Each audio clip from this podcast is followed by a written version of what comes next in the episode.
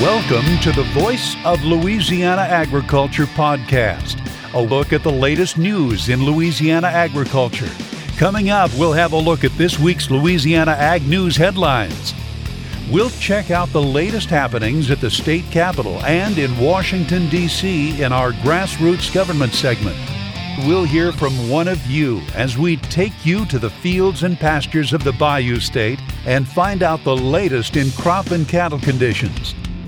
And we'll look inside the markets with commentary from experts at the Louisiana Farm Bureau Marketing Association. All of this and more coming up on this week's podcast. Now, here's the host of the Voice of Louisiana Agriculture podcast, Kerry Martin. Hello, everyone, and welcome to episode 27 of the Voice of Louisiana Agriculture podcast. I'm your host, Kerry Martin.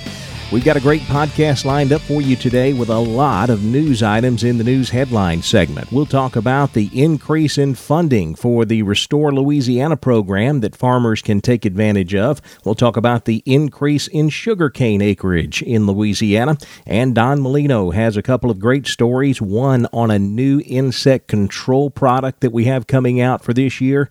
And he'll talk with Craig Brown of the National Cotton Council. In the grassroots government segment, we visit with Joe Mapes. He's a lobbyist for the Louisiana Farm Bureau Federation. He'll talk about the upcoming session and this election year that we are now right in the middle of.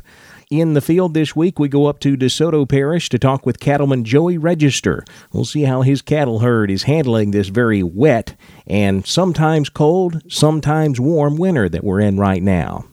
We'll visit with our regular market analysts, Greg Fox and Dave Foster, to get their insight on the markets, and then we'll wrap it up with a look at the Louisiana Ag Calendar. Now, before we get started, I just wanted to pass along a quick note to all of you. Of course, I've mentioned before the different ways that you can access this podcast. We've had four ways in the past Apple Podcasts, for those of you who use an iPhone, we're on Google Play, for those of you with an Android phone. You can also find us on SoundCloud, which is a fairly popular option option for a lot of listeners. And you can just go to our website and listen to it right there, streaming from our website at voiceoflaag.com. We've added four new ways to access the podcast. Spotify is a very popular music streaming service nowadays, and we're now available on Spotify. So just search for Louisiana Agriculture, and you can find us right there on your Spotify app or on the Spotify website. We're also available on the TuneIn Radio app. I use that app a lot to listen to radio stations around the country. If you download the TuneIn Radio app and search for Louisiana Agriculture, you'll find our podcast right there as well. There are two other ways to access the podcast. I'll be honest with you, these are two streaming services that I had not heard of, but apparently they're pretty popular with podcast listeners. One is called Stitcher, the other is called Blubrry. I know you can download the Stitcher app and you can access Blubrry through the internet. So if you use either one of those podcast listening services, you can find us there as well. So now we're available in eight different places on the internet. So hopefully that makes it easy to find us each time we release a new episode of the podcast. Well, let's get this one started. This is episode 27 of the Voice of Louisiana Agriculture podcast, and it kicks off right now.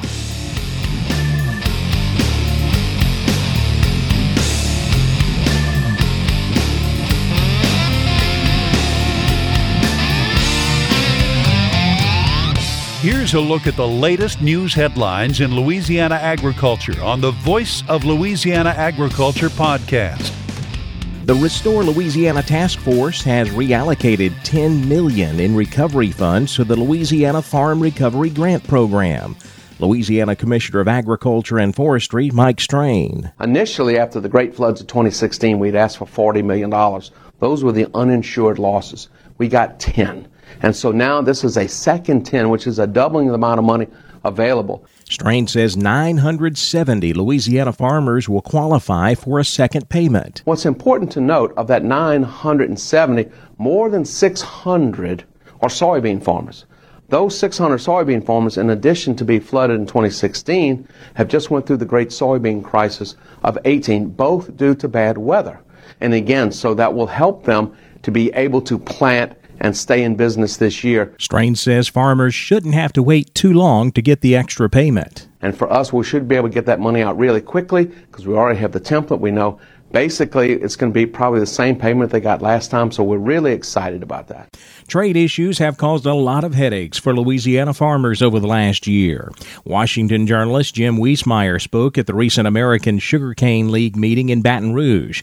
He told farmers there has been severe damage done to American agriculture. While the Trump tariff payments have helped, they don't heal all those wounds. We're down 70% in working capital from the peak in 2012. Wiesemeyer says the passage of the 2018 Farm Bill definitely helps to strengthen the safety net for agriculture, especially for corn and soybean farmers. We have really better safety nets uh, now. You have a substantial uh, revenue assurance uh, program, uh, you know, that protects from a price relationship, which means February prices are going to be very key uh, because that'll set the guarantees. Washington Ag journalist Jim Wiesemeyer. Sugarcane acreage in Louisiana is on the rise. I caught up with LSU Ag Center sugarcane specialist Dr. Kenneth Gravois recently to find out how the 2018 sugarcane crop came out and to see how much acreage will be increasing here in 2019. Well, acreage is on the increase. So the 2018 crop was about 19,000 acres larger than the 2017 crop. So we were dealing with a lot more acreage. We were dry during the summer in spots and wet down south. So going into the crop, our pre-crop estimate had us around 14 million 800,000 tons of sugarcane to process. Well, we ended up with 16 million 800,000. So it turned out to be a really bumper crop. That's the most cane we've ever processed in Louisiana, and that's the most sugar that we've ever produced 1.8 million tons of sugar. So slightly more than last year's record crop. So the most tons that we've ever produced in Louisiana. Well, let's look forward to the 2019 crop. It sounds like we're going to see increased acreage in this crop this year. Yeah, so that acreage increase, that trend is going to continue. We don't know how much, but based on the plantings from this past year, we've talked to a lot of folks who are going to be pretty new to the industry and folks who have gotten in the last two or three years are continuing to expand. So we expect another big acreage. Now, I know that some folks really weren't able to get everything planted that they wanted to get planted because of the wet weather that we had. How much of that do you think we had in the state? How much acreage would be lost to that? Well, primarily the unplanted acres were in Assumption, Lafourche, Terrebonne, a little bit in St. Mary Parish. Um, those acres didn't get planted and won't be planted. So people will have a large planting in those areas this year. But there's the option to keep a little bit older stubble out there. Right now, 51% of last year's acreage was in LO1 299. It's an excellent stubbling crop. People can keep a few more acres in that variety. So we don't expect the uh, the effect of that to be large. It's going to be costly to replant some of those acres, but um, you know, we just we, we run into that situation every now and again, and we'll just plan our way out of it. Louisiana sugarcane specialist Dr. Kenneth Gravois. Louisiana farmers have a new and rather unique weapon to fight soybean loopers and corn earworms this season. Don Molino explains. LSU Ag Center Extension Service entomologist Dr. C. Brown. Essentially, what it is is a, a new product that utilizes nuclear polyhedrosis virus that essentially is sprayed like a conventional insecticide that infects uh, corn earworm or soybean loopers, depending on what you're after, and it'll actually infect them with virus, and the worms essentially melt. And as they melt, it spreads the virus across the field. And so it's a very uh, unique, very IPM friendly insecticide. And so it's a, it's a, it's got I think a lot of uh, possibilities for us in Louisiana, especially with our climate because we're very hot and very humid, and that's what it takes for to spread you know epizootics of virus across the field. So I think it's going to be it's going to be uh, very good, it's going to work very well for us in Louisiana. Is it available now? Uh, so the corn earworm virus uh, is available now. The soybean looper virus is not going to be available until June of 2019, June to July. So uh, you can get the corn earworm virus for soybeans called Heligen now, and then the virus for soybean loopers called Certivo Soy will should should be available June or July of 2019. You've been working on this a while. Uh, so we've been looking at this product for a couple years now, and so it's been uh, it's been you know we've worked with the company very closely and uh, you know helping them kind of you know figure out how it's going to work in the field. Is it a fit for our growers in Louisiana and really in the Mid South? And it, it, looks like it's going to be a, a, good fit for us because why I like it as an entomologist, it's very IPM friendly. It's very insect specific, and so it's it's very very safe. It's very safe to non-target organisms because it's insect specific, and uh, it works you know works very well, and then preserves your beneficial insects in the field as well. So who makes it? Uh, the product is made by AgBiTech. Uh, it's a company that was in Australia but now has an American branch. They have a warehouse in Fort Worth, and so we've been working with a company as the Mid South Group for the past couple years. And it only affects these particular worms. It only affects these very specific, uh, very specific subset of insects. Um, it's going to be only our target pest insects that we're going after. It's not going to affect birds. It's not going to affect humans. It affects no other insects except the ones that it's targeted towards because it's a very it's a species specific virus just like any other virus that's species specific in nature. LSU Ag Center Extension Service entomologist Dr. C. Brown. I'm Don Molino on the Voice of Louisiana Agriculture podcast. The Northeast Louisiana Agribusiness Council held its annual Agribusiness Awards luncheon and Northeast Louisiana Ag Expo recently. Avery Davidson was there. Governor John Bel Edwards was the guest speaker at the North Louisiana Agribusiness Council luncheon in West Monroe recently. The governor thanked the Commissioner of Agriculture and Forestry, Dr. Mike Strain, and the delegation for their efforts on behalf of farmers and ranchers and foresters. In Louisiana, $11 billion in economic value. That is huge for a state our size. That's huge for any state.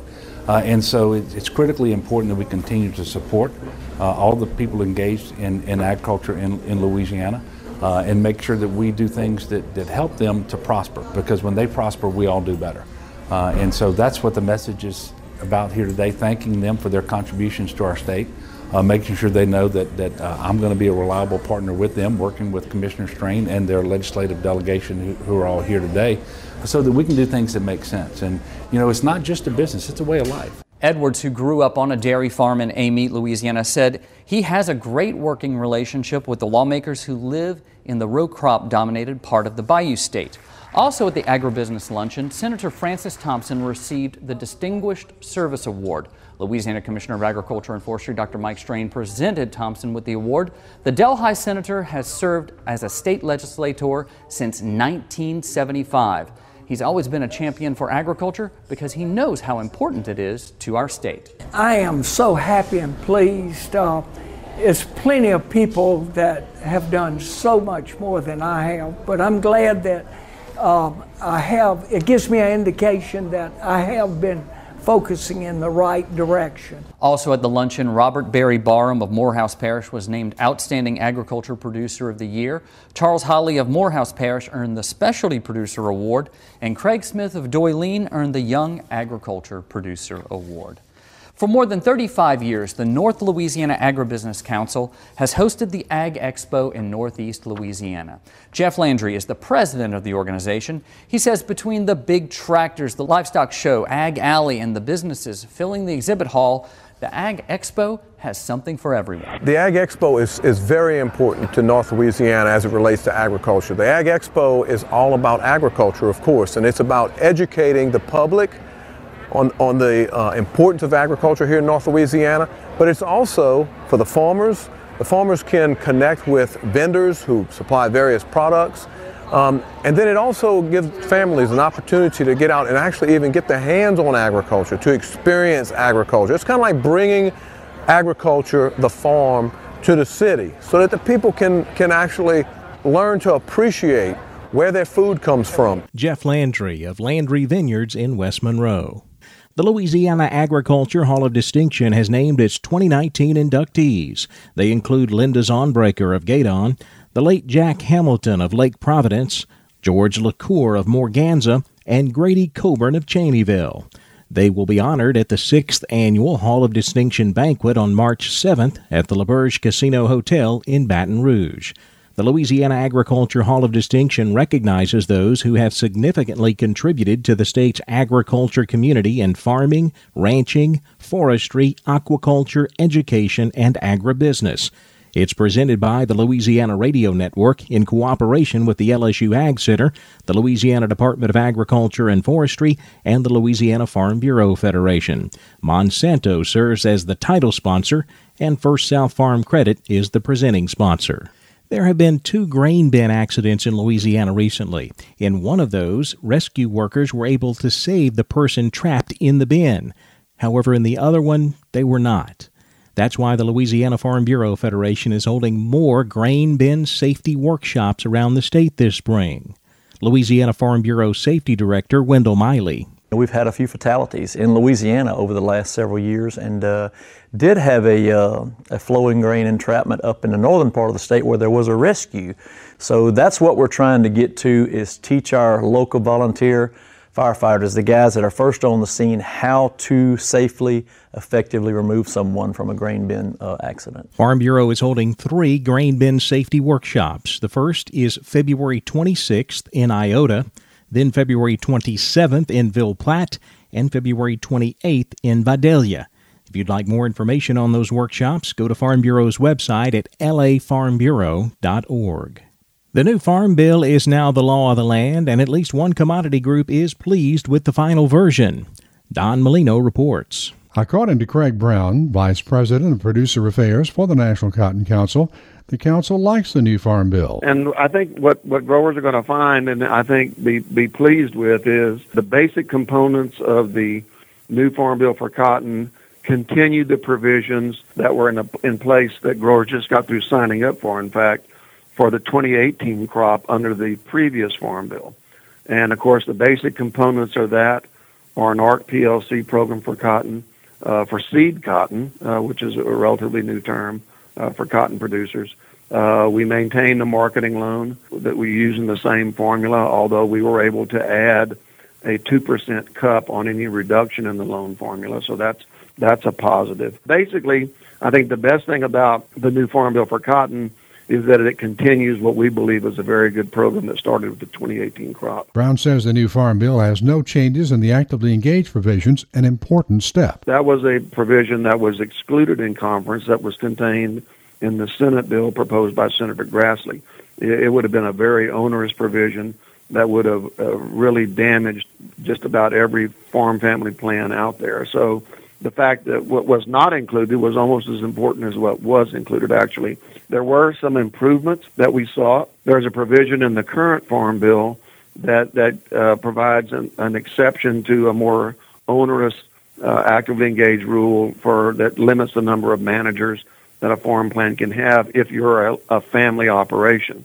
Uh, we were able to recommend, and, and Congress added an exception to the lineal provision that also included uh, first cousins, nieces, and nephews. Brown also points out most of the cotton priorities were met in the new farm bill. Most of them were already contained in the House version. There were some things in the Senate version that we didn't particularly care for. But in the end, in addition to uh, maintaining the seed cotton uh, reference price at 36.7 cents and getting that 2% cup in the loan formula, we were also able to get a loan rate increase for ELS cotton up to 95 cents. The ELS competitiveness program was continued.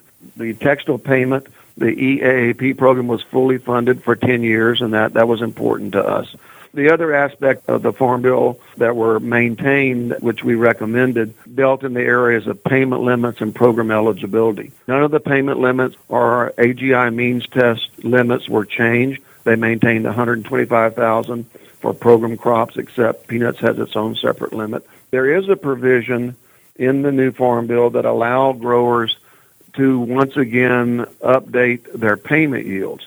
There was a provision in the in the cotton program for 2018 that allowed cotton producers to update their yields like other producers in the 14 farm bill, but there's also another provision in the in the new farm bill that allows growers to look at their payment yields for 2013 through 2017 for cotton, if their current payment yield is less than 81% of that average, then the grower can update his payment yield for cotton lint in this case uh, to be added to the seed cotton payment yields. That's a very good provision.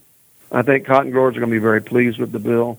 It's, they're going to find it very similar to the bill they just got through signing up for. We're very pleased with the outcome. I'm Don Molino on the Voice of Louisiana Agriculture podcast. Always good to hear from Craig Brown at the National Cotton Council. If you don't know Craig, he's a Louisiana boy. He grew up in Hathaway, went to school at McNeese, and spent several years on staff in the commodity department of the Louisiana Farm Bureau Federation. Up next, it's time for grassroots government. We'll visit with Joe Mapes, lobbyist for the Louisiana Farm Bureau Federation. He gives us a peek at the upcoming session and the upcoming election cycle this year in Louisiana. That's next on Grassroots Government, right here on the Voice of Louisiana Agriculture podcast.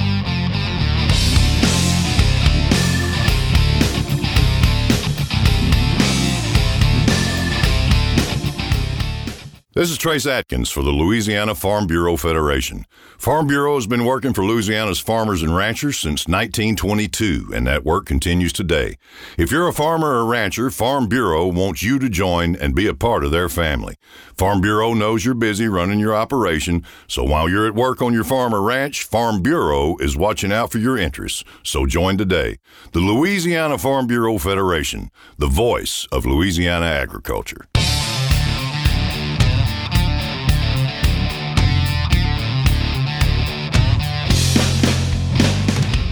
It's time for a look inside the halls of government in this week's edition of Grassroots Government on the Voice of Louisiana Agriculture podcast. On Grassroots Government this week, we're visiting with Joe Mapes. He's a lobbyist for the Louisiana Farm Bureau Federation. Joe, we got the holidays behind us, we got a new year ahead of us, and the session is going to be right around the corner. What have you been up to getting ready for this upcoming session? Well, I tell you, Kerry, we've been up to the 2019 election cycle and it applies to this coming session as well as the following four years. It's an important uh, cycle because we've got 55 new legislators out of 144 coming. And so that's what we're working on. We're traveling the state asking uh, members to try and identify candidates, create candidates, become a candidate themselves. But we need good rural people, people that are strong in agricultural values to come to Baton Rouge and help us protect and promote agriculture. How does an election year differ from a regular year when you're trying to get through a, a legislative session? Yeah, that's a great question. And we would hope that it would keep the high profile controversial issues down, some of the social issues that come uh, when, when, you know, like Sandy says, when we, when we have money at the Capitol, we fight about money. When we don't, we fight about social issues. And hopefully uh, they won't bring any of those social issues in like braiding your hair in a, in a van in the parking lot. Seriously, that was one of the issues. Uh, and, and we'll be able to, uh, the, ba- the, the budget is supposedly balanced for six, mo- uh, six years. And uh, with that 0.5 uh, renewal of that penny that we put forward. So it should be a relatively smooth session, Kerry. At least that's what we're hoping.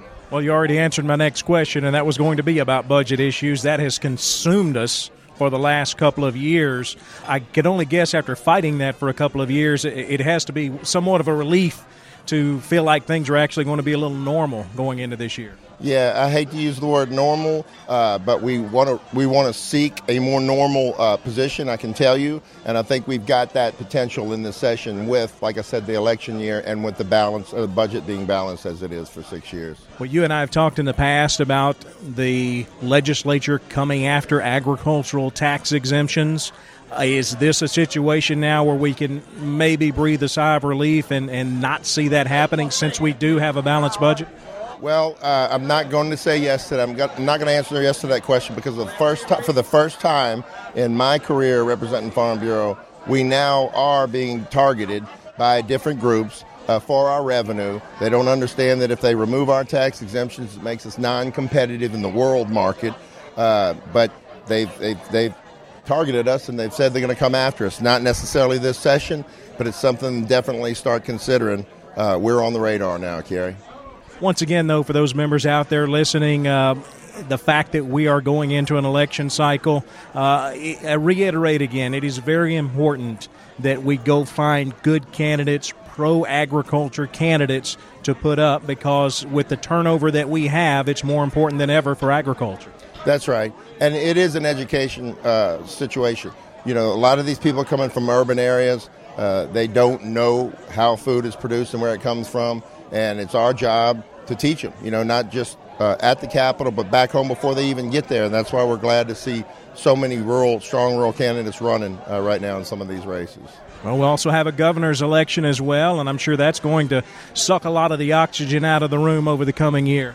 It is, and that's I think that's going to be a horse race. Uh, we've got three big names that have said that they're they're they're considering running. I mean, John Bel, of course, is an incumbent. He's going to seek reelection. Uh, Abraham has uh, Congressman Abraham has said that he's going to run. Uh, businessman Rispone from Baton Rouge, uh, Ascension Parish is going to run, and uh, we're not sure how that all shakes out just yet. But pretty soon we're going to know uh, who's in the race, and, and, and it's going to be a close one, regardless.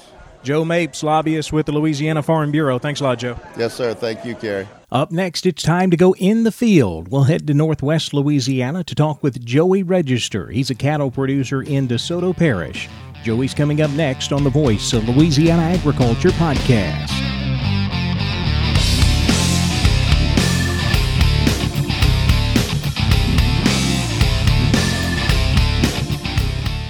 What comes out of the ground creates energy and has been a major contributor to Louisiana's economy for over two centuries?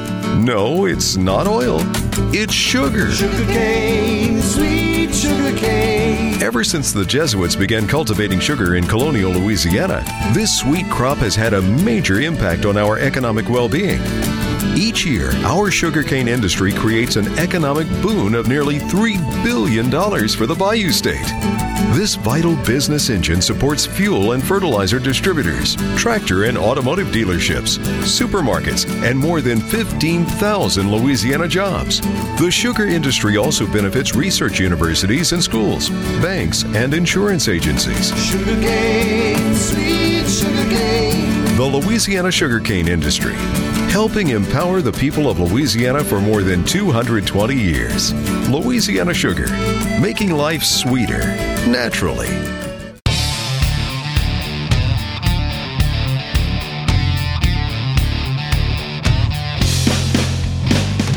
We're taking you to the fields of Louisiana as we hear from one of you in the field on the Voice of Louisiana Agriculture podcast. We go in the field this week to talk with Joey Register. Joey is a cattle producer from DeSoto Parish. Joey, tell folks about your operation. We're in DeSoto Parish, uh, right on the Texas line. We've got about 400 head of mama cows right now. We just got a commercial group of, of most of them are black, black baldies, back to a Hereford bulls. How many acres do you have in pasture? Oh, in pasture, probably about 1,600 acres. How many calves do you produce out of that herd every year? Well, when I said 400, we got some uh, big group of heifers coming on this year. It's, it's, it's, replacement heifers, but I think we calved in about 350 calves this year so far. I know the weather has played havoc with you guys this year. Very dry in the summer, then very wet in the fall. How did your hay crop come out? Were you able to get enough hay to get you through the winter? Absolutely not. We cut our first, our, actually our winter crop. We cut it in June. The first summer crop we cut in October. So we were uh, very, very shy on our hay. We actually trucked hay in out of Nebraska, some, some some alfalfa hay to try to get us through. Planted some crops that's starting to come up, some wheat and Elbon rye to come up, and just had to really, really supplement them this year. Well, tell me about how the uh, the winter grass is coming on. Well, with the rain and the overcast, we just hadn't had optimal weather for the winter grass. It did it did come through the ground. It is up. We're just not getting a whole lot of heavy graz- grazing on it yet. How has this weather affected your cow conditioning? Uh, are your cows in pretty good shape?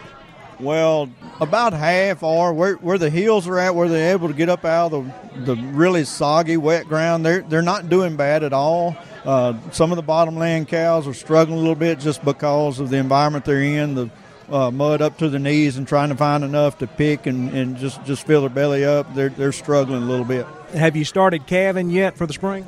We we do a fall or late fall calf crop, then and uh, it's it's a pretty tight. It's it's probably less than 100 days, and we are about 95 percent through calving right now, maybe even more than that. And we've uh, we've actually started working our calves already. Uh, so yeah, mo- most of ours have hit the ground already. Well, how about the cattle market? I know it hasn't been great lately, but um, has the market treated you well over the last year? This year, I mean, it's it's trickled down from last year, but this year, I mean, our, ours are still a tight tight calf crop, like we said, and we do a direct market. We'll we'll take two or three bids out of the field and we ship them direct. Um, this year we were able to round 850 what we shipped them at. We'll we'll precondition them, wean them, precondition them, and we, we shipped them at 850. And they, they brought around a dollar 38, dollar 34 on the two loads. So that's that's still not bad money. Now the killer killer market or horrible. I actually carried two older bulls that had issues this this week. I hadn't seen the check yet. I'm scared to go home and get it because the killer market is terrible right now. Joey Register, he's a cattle producer from DeSoto Parish. Thank you a lot, Joey. Yes, sir. Thank you. We'll talk more about the cattle markets with Dave Foster, and we'll look at the grain markets with Greg Fox. That's next on the Voice of Louisiana Agriculture podcast.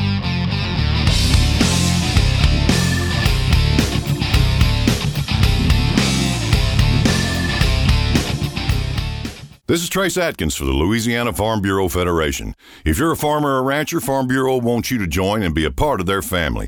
I grew up in Louisiana farm country and I know all the hard work and sacrifice that you put into raising livestock, growing a crop, raising a family, and running a farm. Farm Bureau puts that same hard work and sacrifice into making life better for you and your family, so join today. The Louisiana Farm Bureau Federation, the voice of Louisiana agriculture.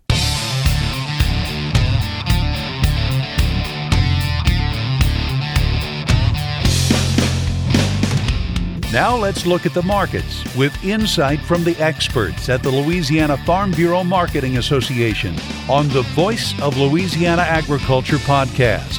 And to talk about the markets, we go to Greg Fox. He's a grain marketing specialist with the Louisiana Farm Bureau Marketing Association.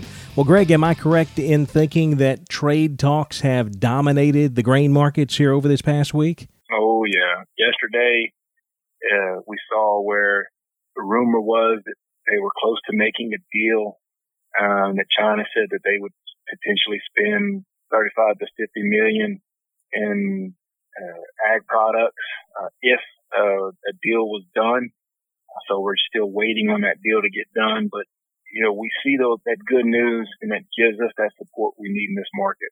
And uh, you know it's something that we've kind of been beating the drum on, but it, we need to get something done on the trade side, give these markets back to somewhat of a normal trade cycle and then focus on, you know, important things as far as exports and usage and planted acres and harvested acres. Once we get the trade talks done and get that out of the way, uh, one way or the other, you know, uh, you know, either we have no tariffs or we're going to go forward with tariffs. And I think these markets can figure it out. But, um, you know, today, kind of a flat day after the news on Thursday, something potentially getting worked out. Uh, so just kind of a break. I think taking it in, seeing how these markets are going to react when we could potentially see, uh, you know, planted acres numbers and those things at the end of March. And then again, President Trump did say he won't do anything on the March 1st deadline if negotiations continue to go in a positive direction. Well, Greg, USDA is holding its annual Outlook Forum in Washington, D.C. this week. Have you seen any of the crop numbers coming out of that forum and how they're affecting the market? Uh, potentially, you're looking at about 92 million acres of corn planted and about 85 million acres of soybeans. So that's pretty close to some of the earlier numbers that we, we heard thrown out there. Um, you know, 176 yield on corn and 49.5 on beans. So you know, that's still strong numbers, even though it's less bean. Um, but they're, you know, I think they're penciling in much better export numbers than what we had for the last harvest season. So I think they're factoring in that we're going to get some kind of trade deal done with China and we'll see better trade or better export numbers because of that. Greg Fox with the Louisiana Farm Bureau Marketing Association. Thanks a lot, Greg. Yes, sir. Thank you. Now we move over to talk about the cattle markets with Dave Foster, CEO of Cattle Producers of Louisiana. Dave, I know that you spent most of the day today in a meeting at the Louisiana Beef Industry Council. Of course, that organization helps to build demand and promote beef and, of course, hopefully raise the price of cattle. What went on at that meeting today, Dave? Well, there was a lot of proposals that the board had to consider. I think there was 15 different proposals that uh, that came before the board.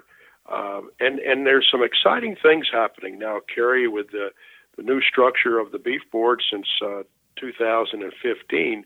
Uh, But but one of the programs that they funded, which I thought was an excellent thing, uh, it was called the FFA Classroom Beef Posters, and and what that is, it was a, a set of of four uh, posters, if you will, that showed the uh, four primal of a beef carcass. So the the loin, the chuck, the rib, and the loin, and and each of those primals, it it, it showed the different steaks or different cuts that came out of that particular primal.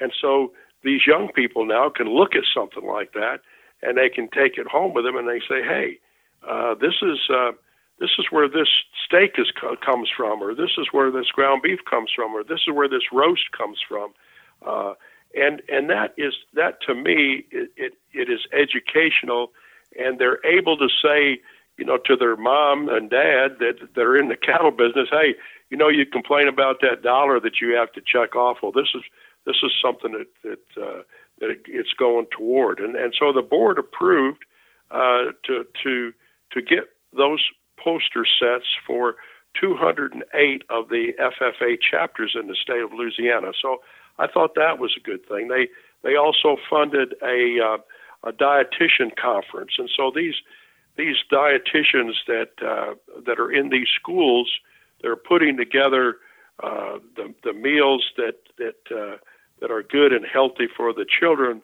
Uh, they're they're having a conference in uh, in Baton Rouge, and they funded a sponsorship for that. So these are these are things that I think go a long way to uh, to appease, I guess, our people that are having to pay that dollar and say, where in the world's that going? So I think we're. Uh, I was very impressed with uh, with the funding that took place today. And again, Dave, this council, the Louisiana Beef Industry Council, the job of that council is to uh, promote beef and build demand for beef using the state portion of that dollar beef checkoff, correct? That's correct. That is exactly right. And and you know, for us, Kerry, the it, it is a challenge for the board uh, to to try to fund projects, if you will, because uh, the federal government is is in control of the the Cattlemen's Beef Board, and the way the law reads, the checkoff law reads, that that dollar, if you will, and we get 50 cents of that dollar, can be only used by promoting the product beef. Now, again, as you know, we are a cow calf state, and so the commodity that we have uh, from the beef sector is that calf or that yearling. And uh, those, about 80 to 90 percent of those leave the state. Uh, they go off somewhere and get finished out in the feedlot, and then they come back in a package to the grocery store or into the restaurants. And so for the board to uh, to figure out, uh, you know, how are they going to do this? Can they fund this project and and be within the guidelines? It's uh, it's quite a challenge, but but we're reaching out, or they are certainly reaching out to to different uh, segments of of the industry that uses beef, and and uh, I, I think this FFA project certainly should be a, a bell ringer for sure.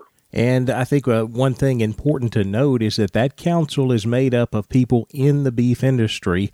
Uh, we have members on there from four different organizations the Cattlemen's Association here in Louisiana, uh, the Louisiana Farm Bureau, uh, the auction markets, as well as your organization, Cattle Producers of Louisiana. So we have actual people in the cattle business and in the cattle industry making those decisions on what to do with that checkoff money. That's exactly right. That's exactly right. Well, Dave, I really appreciate your update on the meeting today, and we'll check in with you on the next podcast. Thanks a lot. All right. Thank you. What in the world is going on in Louisiana agriculture? Well, let's take a look at the calendar and find out. A look at the Louisiana Ag Calendar is next on the Voice of Louisiana Agriculture podcast.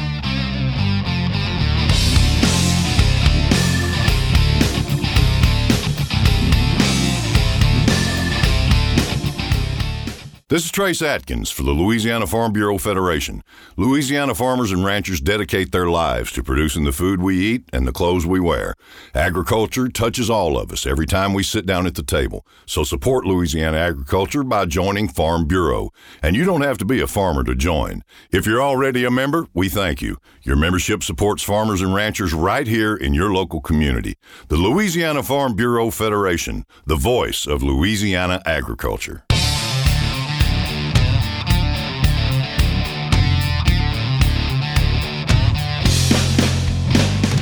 Now, to wrap up this week's podcast, let's take a look at what's coming up this week on the Louisiana Ag Calendar. Coming up on the Louisiana Ag Calendar, several events over the next couple of weeks to talk about. We'll start with Tuesday, February 26th. We have three events actually happening on that same day. The first one is the BASF Dicamba Stewardship Training Workshop. That will be held in Alexandria. If you're going to be using dicamba on your operation this year, you need to attend this stewardship training workshop. We had one a couple of weeks ago up in Oak Grove. This is the second and final one in Alexandria, Tuesday, February 26th. Also on the 26th, it's the LSU Crops and Cattle Forum being held in Alexandria.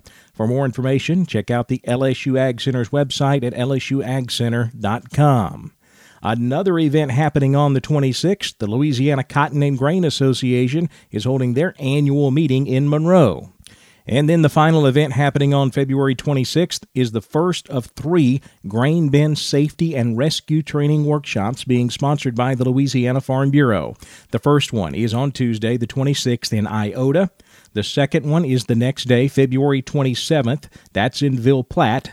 Then on Thursday, the 28th, the third grain bin safety and rescue training workshop will be held in Vidalia. If you'd like more information on those workshops, you can check out the Farm Bureau's website at lafarmbureau.org.